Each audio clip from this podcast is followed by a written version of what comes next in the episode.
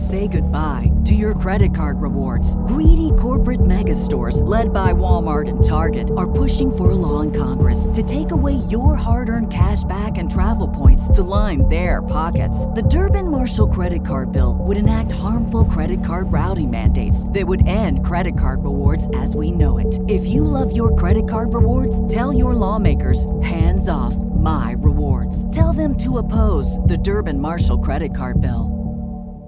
Tom, my very good man, how are you keeping? I'm very well, very well. Thank you very much for asking, Gerard. Back with another uh, bonus episode. I tell you, That's something, right. if somebody was as good to me as we're being to everybody else, I'd fucking marry. Oh wait, I am married. Um, oh, fantastic woman and all the rest of it. But yes, we're very excited to have it. Another bonus, another worst gig bonus episode for the Tom and Jerry show. And as you say yourself, yes, indeed, we are being very good to people. Uh, this episode is the second Tom and Jerry episode you get this week after season six, episode one dropped on Monday. And thank you all for your lovely comments on that. But to the matter at hand, Tom, we've got an author in our midst today, don't you know? I know we're kind of stepping it up, aren't we? Do you know? We really are. And you know what I'm going to tell you? A lot of a lot of the people, um, a lot of the people could be looking at this, going, "An author? Hang on, how would they have a worst gig ever? Why, what'd you run out of pens, writing boy?" to which we say, "Oh no, Tom, no, you you you don't understand." Oh no. This is a man who who who uh, not only has a couple of worst gig ever stories to tell us, he very possibly had, by any metric, the worst gig ever in one Oh. of the best stories ever told. right up to one of the, yeah right uh, along with that i'm sure pe- people could probably tie in something go well i this is so well told this story This that- is Mm. and and and it's it's very possible that you might have heard this story before, but you've never heard it told like this. from the uh, horse's mouth you've definitely you may the you may have read itself. it you may have read it because it has reached every corner of the planet this story but you may not have i would highly doubt that you've heard it from the horse's mouth and by jesus what a story Jer, tell You've- everybody you've- you've- yeah, you've definitely never heard it told with me and Tom laughing our balls off all the way through.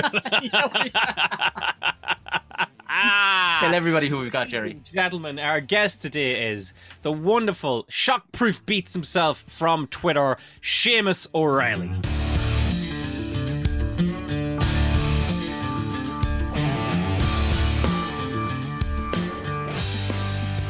We're delighted to have author and all round raconteur himself, Seamus O'Reilly. Thank you very much for coming on the, the Tom and Jerry show, Seamus.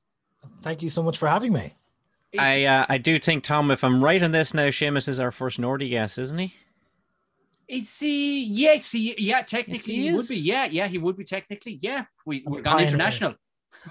There you go. There you go. You might notice my accent going all to hell now that I've got so much We had we had Marty Moan on a couple of weeks ago from Monaghan, and honest to God, Yes, his bride wasn't sorry. right for a week after. He was he was drawing silage and how nay, you know, he was it was ridiculous. So we're in Uh, for a treat. My, um, my accent's been pretty horribly flattened by years in Dublin. I was just talking about this with someone recently. That I spent seven years in Dublin where no one could understand what I was saying for like the first three months I was there. So I just completely flipped to this horrible middle RTE sort of uh, thing. So um, if it does go back and forth, please uh, send flowers and forgiveness. Absolutely not. No, I want to. See, I want to see a bit of darkness coming out where we go back old school or something like that. With Seamus, just let's let's the veil slip every so often. Every so often as a treat. Yeah, yeah, yeah. Just they call them Easter eggs in the gaming world. Do you know what I mean? You find I know him very well. So, Seamus, you're very welcome along to my worst gig ever here on the Tom and Jerry show. Uh, uh, wonderful to have you on. Uh, what have you got for us, my good man? My worst gig ever. Um, I mean, it's probably rude to mention the Mary McAleese incident.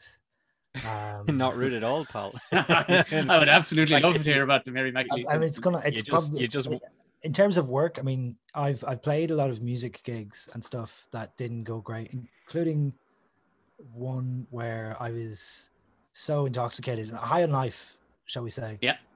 Um, that I intermittently forgot what I was doing and thought that I was literally in a completely different place. Which actually, annoyingly, this is gonna it's gonna actually have uh, a cousin uh, of a story in the Mary McAleese thing. Um, just in case people think that I'm a complete uh, drug fueled uh, addict or something. These all happened in a very discreet part of my life. Um, but I was very worried about that gig that I played uh, in a tiny Italian restaurant that had been converted into a, a rave nest for the night. and uh, I was so worried about it because I, I came to like, I came to about an hour later, kind of came to kind of like, oh my God, what just happened? And delightfully, I discovered that every single person present was also in the exact same sense of inebriation because oh, every one of them came up and said, great set, man. That was really good. So, uh, I just want to say, Shams, that's quite the swing from an Italian restaurant to a rave nest.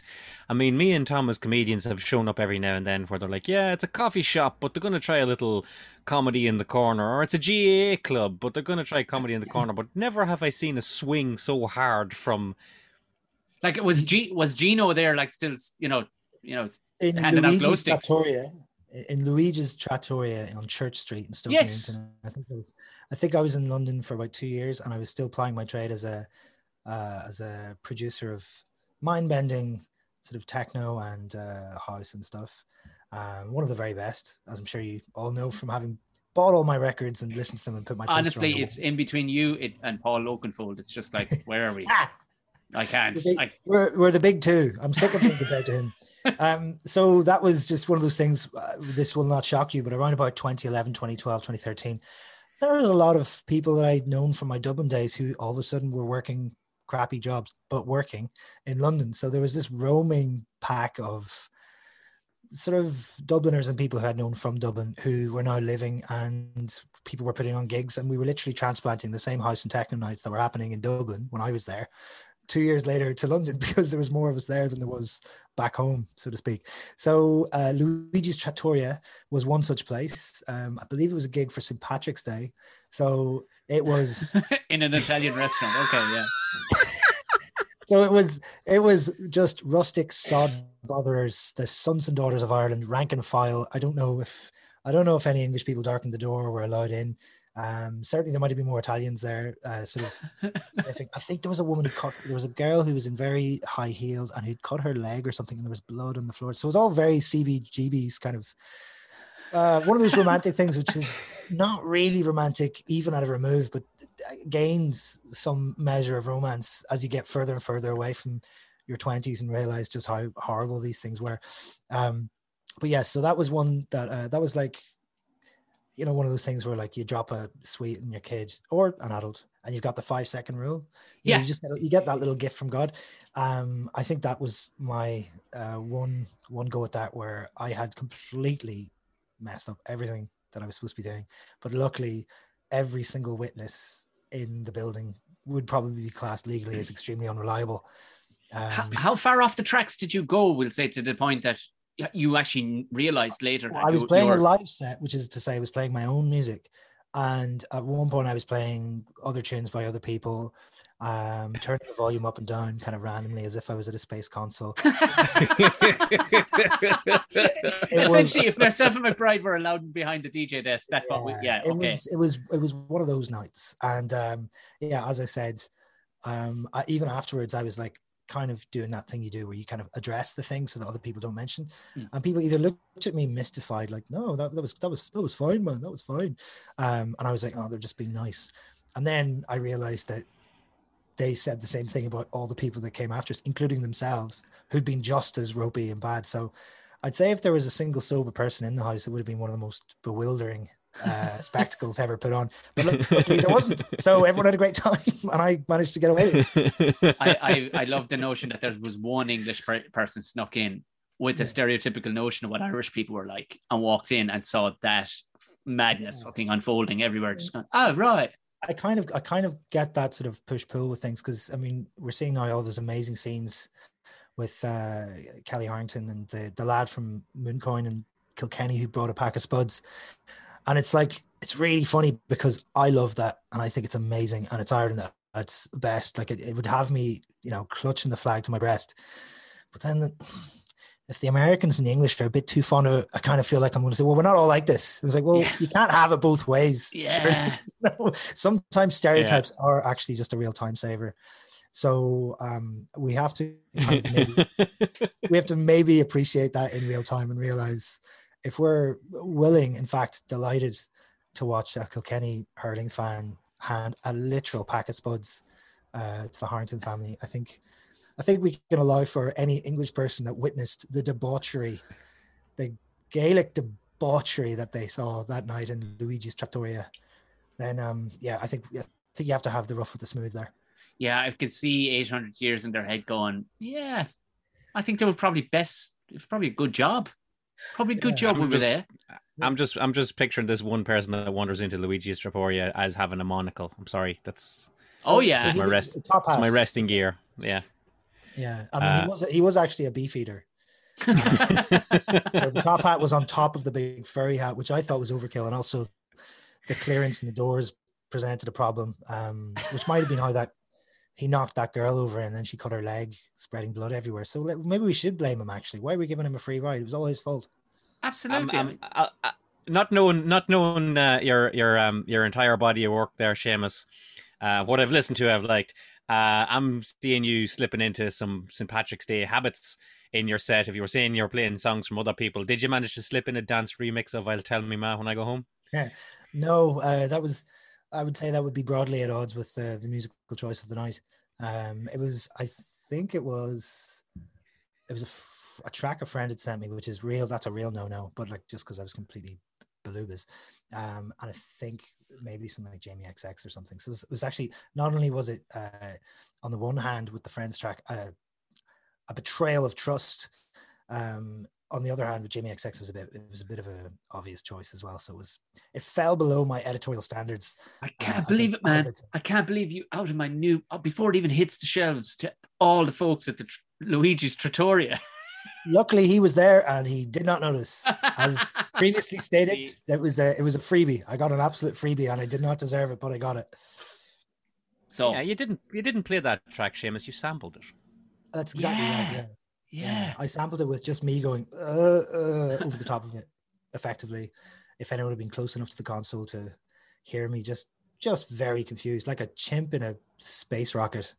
Absolutely, just lost. Absolutely lost. And worse, my wife, my my now wife, then girlfriend's uh, cousin was there, and uh, he got to see, yeah, he got to see uh, the the real side of all of us, all of these friends we'd been invited to. He was a sort of a he was a he was an interloper perhaps um but he yeah he got a very very quick education into the sort of stuff that we were up to so yeah i don't know if he came to another one but there we go ah well, Might might I say, Seamus, now with, with this story and indeed the Mary McAleese story, which is where I where I first uh, fell across you on Twitter, and uh, I remember distinctly reading that story going home on the bus. Beg your pardon, on the train, and I'm laughing my balls off.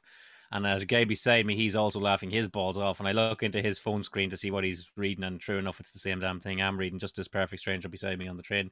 Uh, both that story and your Italian rave story seem to have one thing in common, which is they're both the most absolute nightmare fuel scenarios, and yet you skate scot free out of them. Uh, yeah and they both involve ketamine so you know i mean and the, the worst thing is i mean we, we will get to the meat of the story which i'm sure some people listening will not actually know uh, but i will say that off the back of telling Say goodbye to your credit card rewards. Greedy corporate mega stores, led by Walmart and Target, are pushing for a law in Congress to take away your hard earned cash back and travel points to line their pockets. The Durbin Marshall credit card bill would enact harmful credit card routing mandates that would end credit card rewards as we know it. If you love your credit card rewards, tell your lawmakers hands off my rewards. Tell them to oppose the Durbin Marshall credit card bill.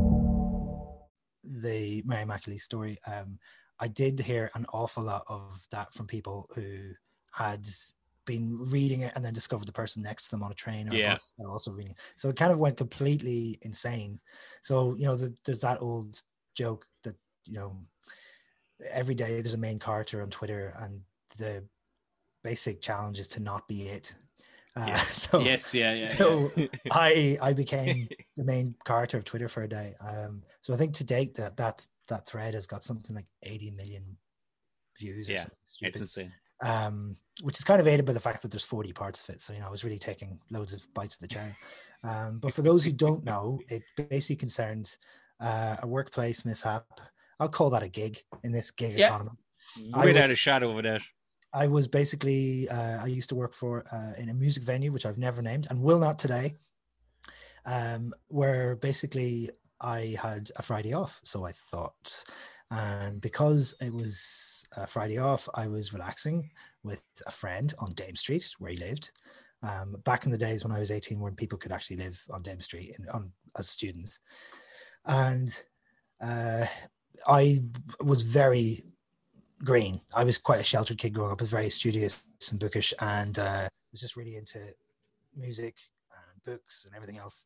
And then in college was the first time I would have really, really properly gotten into sort of sessioning, as they say, or going out and all that kind of stuff. I drank a little bit, like as a teenager, but not really very much. Never smoked a cigarette even. And uh, I made up for lost time. And uh, that day was the first time I'd ever ever encountered or seen ketamine, which, as I mentioned in the thread, is very often referred to as a horse tranquilizer, but is more accurately a cat tranquilizer because it it's a wholesale anesthetic, which is actually used on humans uh, as well, and could perhaps be very good in the treatment of PTSD and depression and stuff. There's a lot of good stuff about it. Um, I do not work as a ketamine advocate.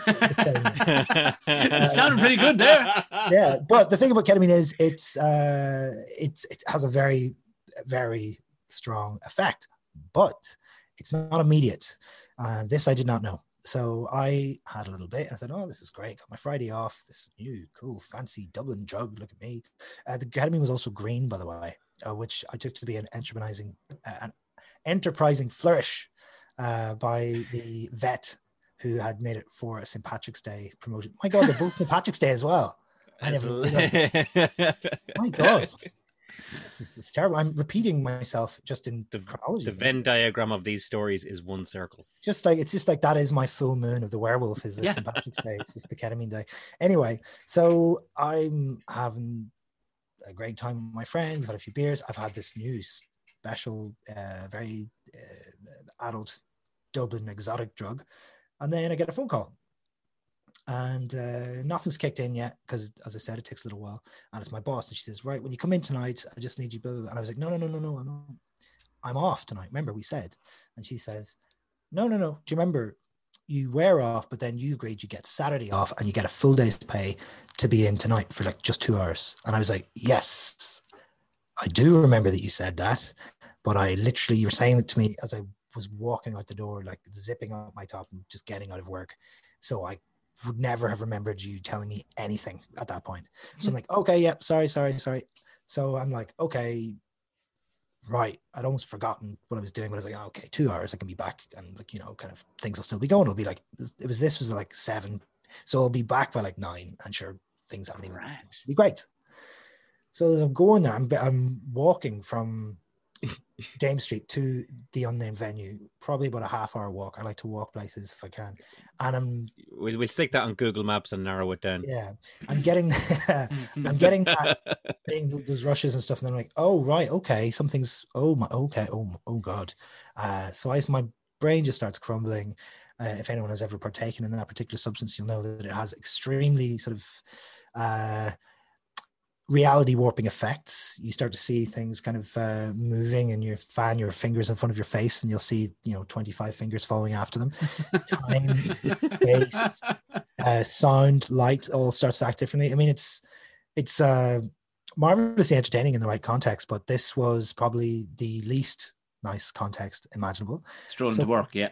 By the time I'm also sweating buckets now, probably part of it because I'm anxious and partly because, as you know, I'm, I'm a sweaty guy.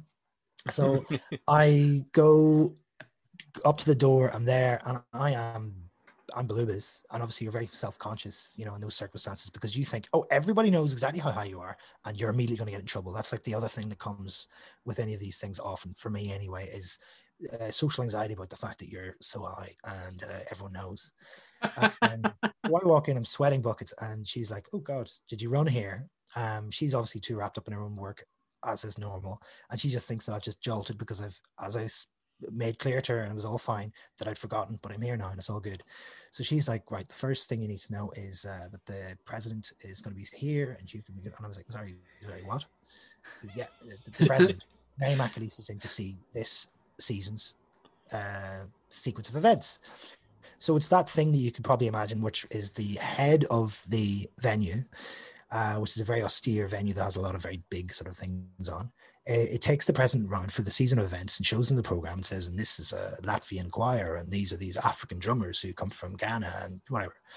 It's, you know, 20 minutes, but there'll be a person in the corner, me, standing with a tray of drinks.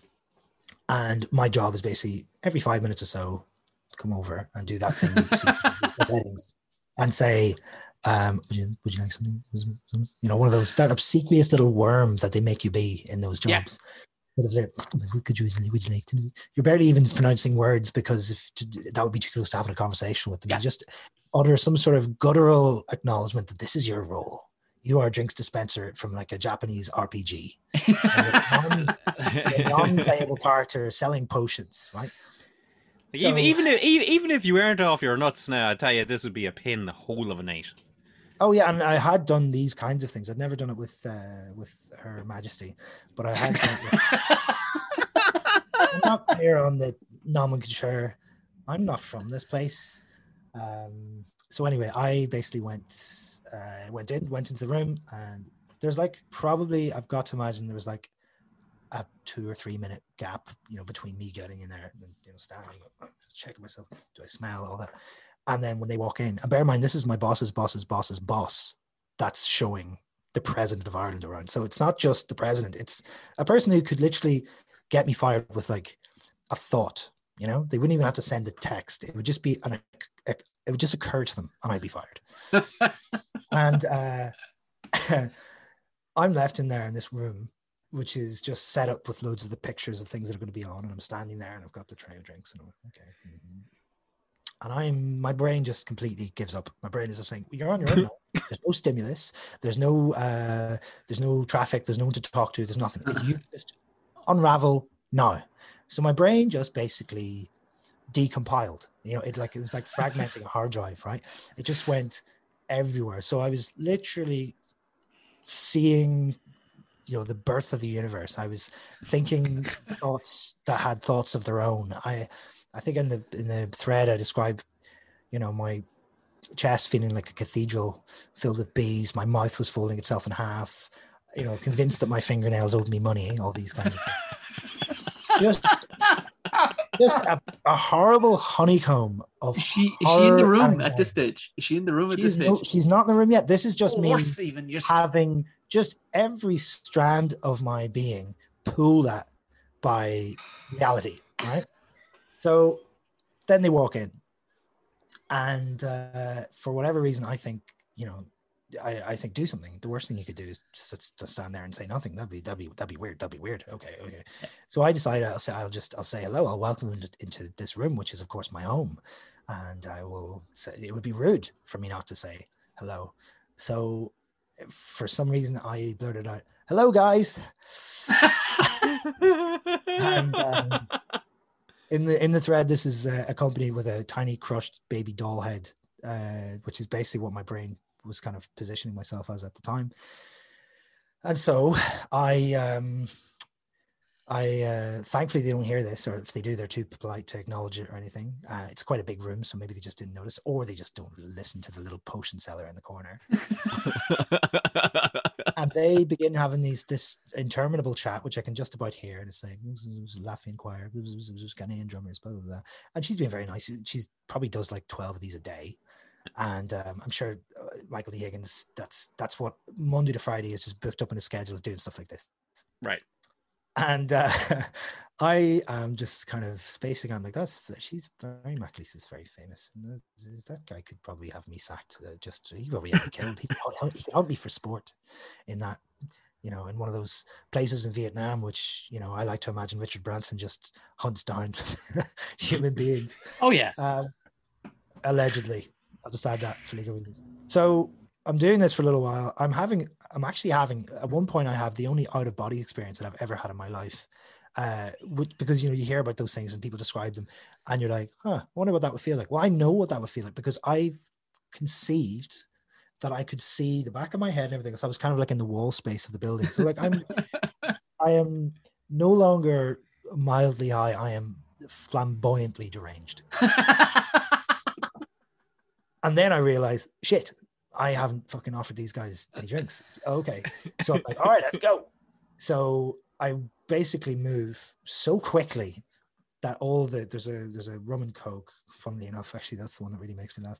There's like a white wine, red wine, or whatever. So like you know, something for all the family. I think the idea probably traditionally was that they'd have to like drink all of them, like chug in a sort of just as a real test. And the 12 of these a day, you know, they'd get through it. It's, uh, it's the whole Illuminati thing. You have to. It's exactly. yeah. yeah. I mean, some of it was children's blood, you know. Um, but I, had, I, I, I, I presume obviously the idea is you don't have to ask if you want a white wine, there's one there. If you want a red wine, if you want a rum and coke, which would be very, very strange for me if I could used to kick back. I'd love that. But like, you know, I, I live in, I live in hope that one day she did. Anyway, I moved so quickly that they judder, all the glasses judder. So I'm like, oh God, I'm going to stop the drinks. I made so much noise, in fact, that like I could see them turn towards me, like, oh my God, what, what's noticing me for the first time. So uh, I put it in the thread. I say, slow down there, Martina Hingis. Just take this easy. take this easy. So I start moving, but by the, I'm still like 10 feet away from them, having moved like half a foot with that one initial judder, that noisy judder that's kind of basically taken 10 years off my life. Yeah. Uh, I'm going to die in like four weeks, basically, um, just because of that one thing I did. So I start moving slower to offset this because that's what happens. You get, you, if you've moved too fast once, you have to move really slow for a little bit further afterwards until it evens out. It up, yeah. The problem with that is that I'm now moving at like half speed across the room so slowly that my legs are cramping. Uh, I can see them looking at me by the way, the entire time. And they can see this. Say goodbye to your credit card rewards. Greedy corporate mega stores, led by Walmart and Target, are pushing for a law in Congress to take away your hard earned cash back and travel points to line their pockets. The Durbin Marshall credit card bill would enact harmful credit card routing mandates that would end credit card rewards as we know it. If you love your credit card rewards, tell your lawmakers hands off my rewards. Tell them to oppose the Durbin Marshall credit card bill. Every day, we rise, challenging ourselves to work for what we believe in. At U.S. Border Patrol, protecting our borders is more than a job, it's a calling. Agents answer the call, working together to keep our country and communities safe. If you're ready for a new mission, join U.S. Border Patrol and go beyond. Learn more at cbp.gov/careers. Very sweaty, strange young man uh, who is moving, advancing towards them, like, like, he's a lion on the savannah, trying to catch them up. So slowly until they can see the whites of my eyes.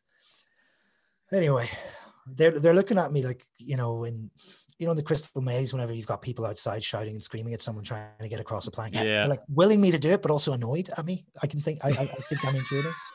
Um, come on, come on, grab the crystal. It's in the skull. It's in the skull. Um, which they didn't actually say because it wouldn't have made any sense.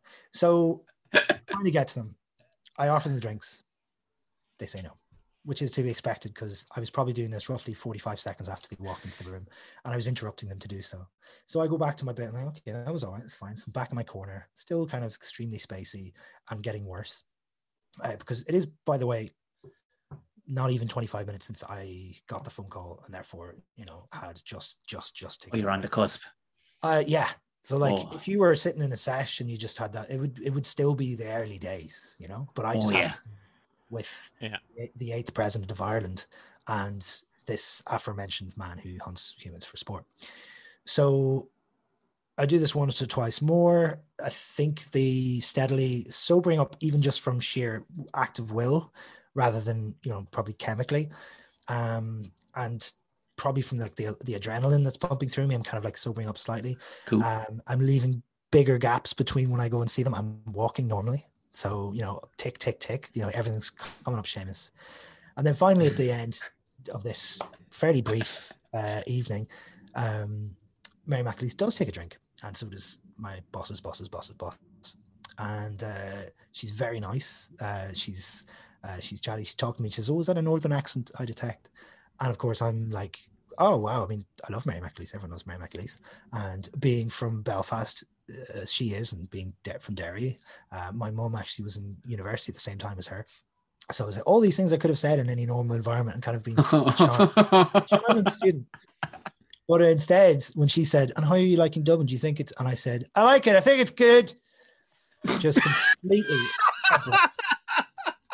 she hadn't even finished the sentence. She was obviously going to say, "Oh, how are you finding Dublin? Is it nice?" And uh, I was like, "I like it. I think it's good." Um, the the sort of top dog, the the chief, the the boss's boss's boss's boss, actually recalls, and I think he said Jesus. um, but they he, he flinches for half a second. She flinches for half a second, and then she's just like, "Oh, well, yeah, that's lovely," and it's you know just gives me this whole very very nice perfectly measured and it doesn't seem at all rehearsed. Seems very genuine. Just a nice little minute or two soundbite about you know trying new experiences and you know everything else. She, i mean she's just lovely you know? And uh by new experiences i know she means green ketamine by the way. Yeah. so Yeah. Uh, on that also tick. So, that all ends. As we're walking out the boss man i'm positive he gives me a look like what who are you and what has happened? But like says nothing and then walks out you know kind of very not quite stern but just confused and possibly angry. But like i cannot be a good judge of any sense of reality here at all. But uh, so i can go back into the little changing room we have after i think it was like 25 minutes worth of actual work you know so and it felt like it took it was like geological eras. Had so i'm back in there i'm sweating and i'm just like well i'm going to get sacked obviously but i didn't make an absolute fool of myself. I didn't pass out or like spill something on someone or like scream something obscene. And uh, my boss as in my sort of low level boss who i call Dympna in the thread so Dympna she comes in and she's like okay Seamus, you could have told me you'd be like this. So i'm like okay well she's a younger you know, woman and she's kind of in Dublin. She knows the crack. She knows service people can sometimes, you know, have a little bit of uh, something cheerful every once in a while. yeah. And I'm like, oh, yeah, I'm just about to answer on that scale. And she says, I had no idea you were such a fan of Mary McAleese. and apparently, apparently, the boss man, he had indeed related the events of what had happened. But what he had seen was someone who was so starstruck, so bewilderingly enamored of Mary McAleese that he I, he couldn't put together. And what she was asking was, "Why didn't you tell me that you were like her biggest fan? So much so that you sweat, oh, and uh, can't walk properly, and introduce yourself to the room in which she's just walked in, as if it's your own house." Um, so that saved my bacon because be- be- because I, you know, look quite nerdy and bookish, and especially because I was always, um, I, I always kind of, I didn't really meet this, this sort of existing stereotype of someone who'd just been taking cat tranquilizers for kicks, um, and my nerdy affect had finally kind of done me a real good solid. So all those years, all those years of not being um, necessarily the most uh, sexually explosive um, human in, in the world to the girls that I was courting had finally come back to kind of reward me because faced with that face, those sweat glands, and my general strange behavior, they were forced to conclude that I was simply a diehard fan with the scarf and the rattle of anything of Ireland's eighth president and the original MMA, Mary. I love oh it. my god. Had it been anybody lesser, you know what I mean, that you didn't know who they were or whatever, do you know, if it was just a, some corporate guy that was being shown around yeah. and you still behaved the same way, there's no like o- other than going, wow, I didn't realize Seamus was such a big fan of of Jerry O'Brien. I would have known he was into insulation. Who knows? And the weird thing is, as well, people have actually also said that, and a lot of people when they read the thread now, because it's it, this happened when I was eighteen, Um, and so people will read the thread and they won't kind of they'll read one bit of it or whatever, or they'll read it and they'll Mhm. misremember it, and so they'll think it was about Michael D. Higgins. And I'm like, I would be exactly the same in that situation with Michael D. Higgins. Yeah. Yeah. Uh, I'd, be, I'd be the same in that situation probably with Mary Robinson. Like, it seems like they've had a pretty good run of people who are famous in that sort of like banknote Yeah. famous, you know? yeah. Uh, like I've had to, I've had to deal with an interview, uh, like for the Irish Times or the Observer, like loads of people who I really respect, but there is something different about those people who are, uh, like I said, they look like they're printed on official paper. Yeah. Um, and especially because a lot of Americans, because it was when particularly massive on American Twitter, and that one day that I became the protagonist of Twitter, um, because they they were trying to, they were kind of like imagining what it would be like, you know, with Obama or Trump, and it's, it's Yeah. not perfect. It's not a perfect Mm. allegory because Irish people don't particularly like their politicians. I mean, almost any of them, but they kind of always give the president's job to people that, at least rightly or wrongly, everyone seems to have a soft spot for. It's kind of like Yeah, a yeah, yeah. they're kind of there's a Mm. cuddliness to them. I mean, I think Michael D. Higgins is probably the this this sort of the high exalted example of that. Um, and it's not really the same if if if it was I don't know Obama or let alone someone like I don't know Boris Bloody Johnson. I don't think it would. be- I probably would have deliberately done it. I'd say in those concepts. Um, but yeah, it's a f- story that's followed me around. I've been telling it obviously for years because it's a good story. Um, and then someone on Twitter had said something like, "What's the worst day in work you ever had?" Um, which is an idea you guys should really pick up on. Um, and Oh, yeah. yeah, I replied to it with the start. The start of the story. I was in a job that I hated um, in London, like everybody else in London. Uh, just literally putting numbers into spreadsheets all day for like a recruitment company. It was super super boring, and uh, I was just answering the question, uh, answering it as in real time. So loads of people had thought that I'd had asked if I'd like Right. adapted it from something I've written before or whatever. I was like, no, I've just told this story so many times. But I was like adding lots of extra descriptions and, and thinking about ways in which I could a put across the story in a way that'd be funny. And at the time, it was 140 characters, and also just ways that I could prolong having to go back to the work that I was actually doing. And the weird paradox of this is that I got away with that at work. And I also got loads of work from telling the story, what, 15, Yeah. 16 years later.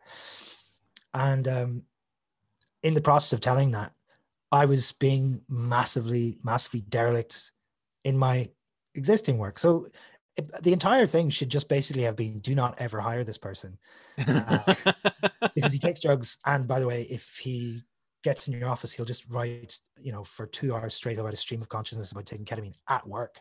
Um, no, on loads of- your time. lo- loads of stuff came from it, loads of work stuff, loads of uh, writing gigs, and I did have some less uh, opportune kind of offers. A stag do I think was going to happen somewhere, I think in Edinburgh, and people were inviting uh, the stag. I didn't know these people.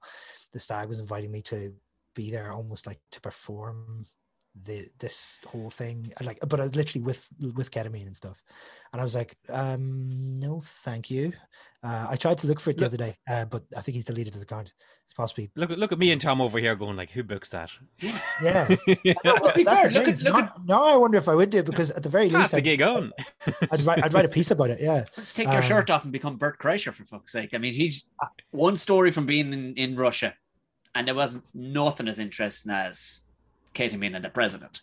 and it's funny with Bert Kreischer's stories like it's such a good story. But have you ever heard that Good Ones podcast where he talks about all the things that he changed to it and everything else? Yeah, and it's really amazing because it is the difference between a good story and a story which which reads good. That's Yeah. me as a professional writer.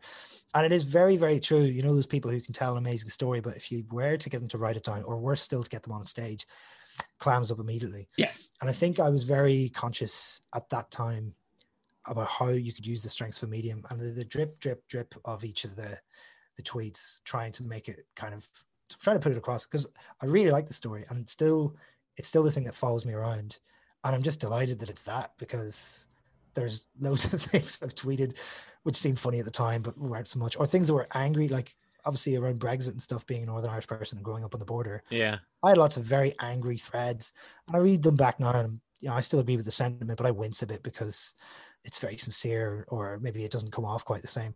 But that um, the Mary McAleese threads, I reread it read it recently, and I was like, I still stand by this. This is great. So that's to be. And, and also, Tip of the cap another- to me, yeah. yeah, there's an also another thing. Yeah, absolute tip of the cap uh, to myself. The other thing is, I got by hook or by crook, I got the Observer gig off the back of it, which is quite amazing that they were like, "Hey, that guy with the ketamine thread, would you write a parenting column for us?" um, it was just before my son was born. So uh, I had that stuff on my mind. and I've been tweeting other things about my dad and stuff, and they were like, "Oh, we really like this stuff, and clearly you can fashion and fashion a narrative, so to speak." So they got that. The interest in the book, uh, which had already been kind of muted at one publisher, all of a sudden that kind of came from that. Really, if I'm being completely honest, I already had a column uh, at, with the Irish Times at this stage, by the way, so I wasn't as obscure as some people think. But I absolutely did get a huge jump from this one story. And the thing that's good about that is if you can trace something, all these positive things to something that is so stupid, uh, not just in its content, its form. And I, I definitely think it's a well told story and all that, blah, blah, blah. But it was just a complete lightning bolt that that person put up what's your worst every day and that i answered it and that i wasn't just called into a meeting so it couldn't be completed or that i had the wherewithal or the brain power or that i had my laptop open at that exact moment you know a million variables le- led to it being seen by you know whatever 80 million And your people. buddy had ketamine that day, green ket that day. The fact absolutely and, they had- and and the ketamine did not hit you so hard that you did not remember the fact that Mary McAleese was in the room the next day, which is Yeah. always get me. I'm like, Well- God, that's some recall for a. There's well, there's an amazing uh, sort of side thing to that, which is loads of people on Twitter, all now since deleted, who are like, "Oh, I remember that ketamine; it was green," and "Oh, I was, uh, yeah, that was it." And people were corroborating my story. People that I worked with, in oh, do you remember when the green ket was around Dublin? Yeah. but yeah, people who. I work with in that job, uh, and subsequently, Mary McAleese is like this. I, have, I have on good authority that she was shown it a lot that weekend. um, I've heard from various relatives, and uh, I'm sure you know it's going to happen. But the difference is, of course, you know, her career is not defined by some agent who went viral about three years ago. You know, she probably got loads of messages about it for about two or three days, and then she just went on to being, you know, the dignified stateswoman that she is and doing visiting fellowships at prestigious universities and i don't think it really factored too much in her daily life I even when Bet- she was I being bet it did. I, I wouldn't yeah, understand I'd say she got a it load of gigs I off did. it. I did put in several requests to interview her when her memoir came out last year, expressly with the intent of maybe making it clear. But then I, I wonder if I would have welched out of it because I like because if she told me that she if she told me that she disapproved of, she thought it was you know I don't know if I thought it'd be like Oh, that'd crush you. it would crush me because also and also like just me personally, but also I wouldn't want to if she told me I was just been sent that I've been tortured with that for you know forever. That would really make me feel bad because I don't want her to be bothered with this bloody story, and I didn't think you know so many people were going to see it. Um, it's also one of those things that um, it's now been seen by loads of people who I just didn't really want to see that story. So not just prospective employers who subsequently did employ me, so more for them, but like you know my par- my dad, my sib- my in-laws. Oh, no. It's mentioned in the, it's mentioned in like a promotional copy, not in the book itself, but like around the book. Like it's mentioned on loads of the Yeah, radio shows. The ket guy. yeah. Now my next guest, you might know, was being a drinks dispenser to Mary McAleese, but he's written a book about how sad it is when mummies die. Uh, so I'd say I'd say Mary McAleese would just be crushed to learn that you weren't actually a star starstruck eighteen year old. Yeah, exactly. Yeah, yeah. Well, I did meet her subsequently many times because well, many, but two or three times because you know she'd come in. She was a supporter of the the venue, um, and she was always very nice when we picked up the conversation. So I would be like extravagantly surprised if she ever remembered me, obviously, but she certainly between those meetings she remembered. Oh, that was the guy. So I think someone might have passed along. It's like, oh, you have to go and talk to Seamus. He's, just thinks you're marvelous. And I had to go along with it. I had to go along with it because that was my shtick. Now I was like, okay, Oh. it's a small price to pay is I'm the weird 18 year old politics nerd with gland problems. Uh, but it's it's better than being the disgusting uh, drug fiend who came into work with uh, such a powerful person and paragon of the Irish state and uh, could have poisoned her if I placed my potions in the wrong order. Well, you're- Seamus, you didn't just come to, to tell us an, an awesome story because in all fairness it's uh you, you've turned your life around Seamus God bless you You have, George. Thank you so much. and more power to you. But you've you've written a fantastic book, and it's it's due out in the next couple of days, isn't it? Oh no, it's it's out, it's out, Tom. I can tell. I can tell you. I can attest to you that it's out because I have a copy of it right here. I'm about three quarters of the way through it. It's called uh, "Did You Hear Mammy Died?" And it's absolutely fantastic, Seamus. I got to congratulate you on that. Uh, you you you bastard! You uh, made me laugh and also cry quite a bit. And I was in holidays and there was people there, and they looked over me like I was a wee bit simple. But uh, uh, even though that was a terrible thing to do to McBride, it was a wonderful thing to do for the book reading public. Yeah, it's been really nice having people send me pictures of it from beaches. That's happened quite a bit. It's like I do think it is very good to read on the beach because, um, but I'm such a fabulous writer, obviously. Of course. Um, uh, and also, you know, I don't particularly like beaches. So if I see people sunning themselves, I mean, I personally am in the opinion that the sun gets too easy a deal uh, in the world. oh, it's Uh, way. I, I think anything over is way over the top. Like. anything over 20 degrees is just showing off. Not a big fan of the sea either. It's a big stew of, you know, fish and just rubbish. Um, but it's been amazing hearing people's reactions. That's been great. And the fact that it's it's now still number one, I think after two weeks, which is great. Fantastic. Uh, and extremely unexpected because I, I don't really have a gigantic profile or anything. Also, the book is called Did You Hear Mammy Died, which might seem like a bit of a downer. Um, uh, but no, it's been amazing. And it's been really, uh, it's been really interesting talking about it from the point of view of, of how it was written and you know how my family feel about it and you know the fact that you're talking about stuff which is quite sad but with a lot of humor thrown in as jerry can attest from having a small stroke between crying and laughing. Um, it was a risk to do so. I felt it was a risk the entire time i was writing it and i didn't know if it was going to land or if people were going to enjoy it. But um thankfully they have at least they've at least been buying it so um, if they so even if you don't like it just don't tell me but keep just buy another copy to the audio listeners, Seamus has two fingers up to you all actually at the moment. He's got your money now. So hey, yeah and you may notice that i've got gold rings on every finger every finger like that potion seller has. He's like basically, if you see Seamus in the street, stop because he definitely has some info for you to move on to the next level. He's uh, yeah or like that really irrelevant information you get it's like i hear the king is a new advisor yeah. really okay cool thanks for I uh, yeah, and keep Yeah. repeating it. Keep Yeah. repeating it. oh i don't i think you'll find that he's from Greymore. and then you have to go through the you have to go through the the, the branch branches and it's like uh what is Greymore? tell me what this or like fuck off um, i just want a rum and coke not a red wine tell me more about this Lafayette Choir. oh, the Ghanaian drummers. I honestly, it, it that was the best, without a Brilliant. doubt, the best story, hands down. That's it. Of all the worst that's, a- that, that, that's we've my had worst people gig ever Hall of Fame right there. we've had people tell us about the time they shit themselves on stage in front of twelve thousand people. jesus christ No, still a better told story. yes Ket and the pre- and the president. That should be the name of your next. I would, say. I, I, would- I would say, I would say, all these stories are are, are, are good in their own ways. With that, like, oh, you know, listen, listen I to would say, po- uh, political McBride down here. Oh, They're political great, McBride. I will take, I'll, I'll take, I'll take, uh, I'll take being on ketamine with a glass full of, with a handful of glasses over shitting myself. Though I will say that. Uh, yeah oh i i yeah that's it's always that thing you know when you have like the stress dreams recurring dreams a lot of people say it's like uh you you stand you're on stage and you're naked or you have to do your your leaving exams and stuff like that Yeah.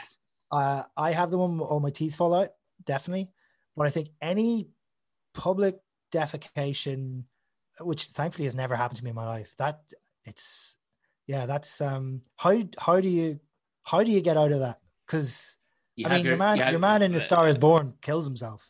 I mean, spoiler alert for Star Is Born. but- Yeah, listen, you just have to be, you know, strong, really good looking, and a fucking showman, and get on with the fucking show. You got twelve songs to sing, and have your bandmates hose you down afterwards like a cow. blame, blame the, blame the, blame the keyboard player and plow on. and just Um, just legislate for afterwards by always tucking your trousers into your socks. yeah, yeah, Has to yeah. be done. Or get that gimp suit that that guy had under the urinal that time you were telling us about. That's what he was doing. That's what he was doing. That's what he was doing. Seamus, thank you very much for coming along. Uh, at Shockproof Beats on Twitter for anybody who doesn't follow you, although I'm pretty sure anybody that's listening to us does. And did you hear Mammy died in all good bookshops and I dare say some shit ones too. Thanks a million, Seamus. Oh, thanks so much. A Uachtaráin, a Cardigale. Oh my god, that's a story, isn't it? Holy shit, Tom. I mean, I, I'm I'm going to say very little else about it, Tom, because what more can be said? And a hundred uh, thank yous to Seamus O'Reilly for giving us his time to appear on the Tom and Jerry podcast. Uh, needless to say, buy the book. Did you hear Mammy Died? It's absolutely fantastic, but you probably fucking knew all that already because you follow Seamus on Twitter. If you don't already, he's at Shockproof Beats. Uh, I don't need to tell people that. I feel fucking stupid, Tom. No. It's like, hey, you know what? It's like next next time you're in a pub, try Guinness. You fucking know all this already. You're following him. You bought his book it's standard practice to say it, and it's a polite thing to do. But the reality is, the majority of people will already be following him. Majority of people would have probably known about that story, but there's nothing more. And we got a little bit of spice at the top just to tee it up, which was nice. A little bit of spice at the top in oh, that yeah. in that restaurant. DJ said where he completely had lost lost his marbles for an hour. Yeah. Nice, nice, just nice. to tee us up. It was a fantastically Wonderful. well constructed, brilliant. Thank you very very much, Seamus. Jerry, before we hit the road, we'll tell people uh, what we need to tell them. We are, of course, in the midst of season six, which, as you will tell, thank uh, thank you all very much for some class comments. It's class, brilliant, absolutely great stuff. Bunch of lovely comments coming in. You can and, tell. And to that, I say, you know, Tom, that's for episode one, which is part one of the Fred Dibnah story. Lads, stick around for Monday for episode two, the second half of the Fred Dibnah story, where shit starts to fall down. Now you're talking, and it is an absolute fucking pleasure to talk. I could talk about that man all day. So turn around, have a look back. If you're brand new to the Tom and Jerry show, have a guess what, how many other seasons there are, given that we're in the midst of season six. Yeah, five other seasons. Go have a gander. Hit subscribe. Loads of good stuff. There's a new one gonna pop into your into your like inbox, whatever app you listen to on, whether it's Apple, Spreaker, you know, Spotify. Every everybody's listening to Spotify nowadays. If that's your thing, go ahead. Yeah. Before uh, we, we do recommend uh, we do recommend uh, we do recommend subscribing to the podcast so you never have to worry about it. But if you're one of these guys that plays it fast and loose and likes to live life on the edge and just wants to go hunting down these podcasts without them being handed to you, then what you should probably do is follow us on social media at Tom and Jerry Show. We'll get us on Twitter and I dare say on Instagram as well. And uh, you will see links appearing for the episodes as and when they drop, as the kids say. Exactly. Uh, that being said, before we head out the gap, if you do uh, have found yourself becoming a, a, fan of the Tom and Jerry show, please rate and share. Rate it, give it the five stars. And less than that is no use to us. We have a five star clean record. People have been absolutely class nice. five star clean record. We'd like to bump up the amount of five stars. I think you can only do it on one or two. Apple Podcasts is definitely one of them. I wish they'd allow it on more, but if they do allow it on whatever platform you listen to, please do give it five stars. Write us a nice review. It helps other people find it, weirdly enough. The more reviews it gets, the more it gets pumped up in front of people's eyeballs. Helps more people come to the show. Now, Jerry. And who doesn't like that? Right, Tom, holy shit, we gotta go do a bunch of ketamine uh, with the president. I've never done ketamine. I must try it. It's I mean, stuff. like uh, shit. Seamus, Seamus was selling it there like it was a bad thing, but I was like, you know, I could probably do it slowing down time a wee bit here and there. right. Hey, do, on... do a load of do a load of ketamine and listen to this podcast. No, okay. no, maybe no, no. Okay, no, no, do, no. Do don't do ketamine don't. and go back and listen to this podcast because by yeah. now they would have already listened to the podcast. But look, anyway, we're not we're not trying to edit that out, Tom. I don't want to be responsible for this. I'm totally not editing that out. Boys and girls, have a lovely weekend. We'll talk to you again on Monday with a brand new episode, part two of the Fred Dibnah story.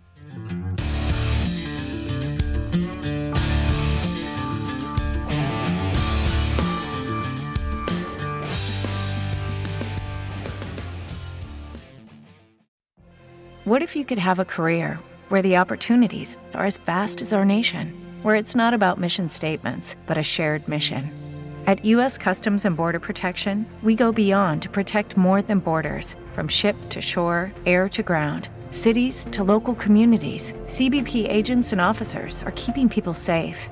Join U.S. Customs and Border Protection and go beyond for something far greater than yourself. Learn more at cbp.gov/careers.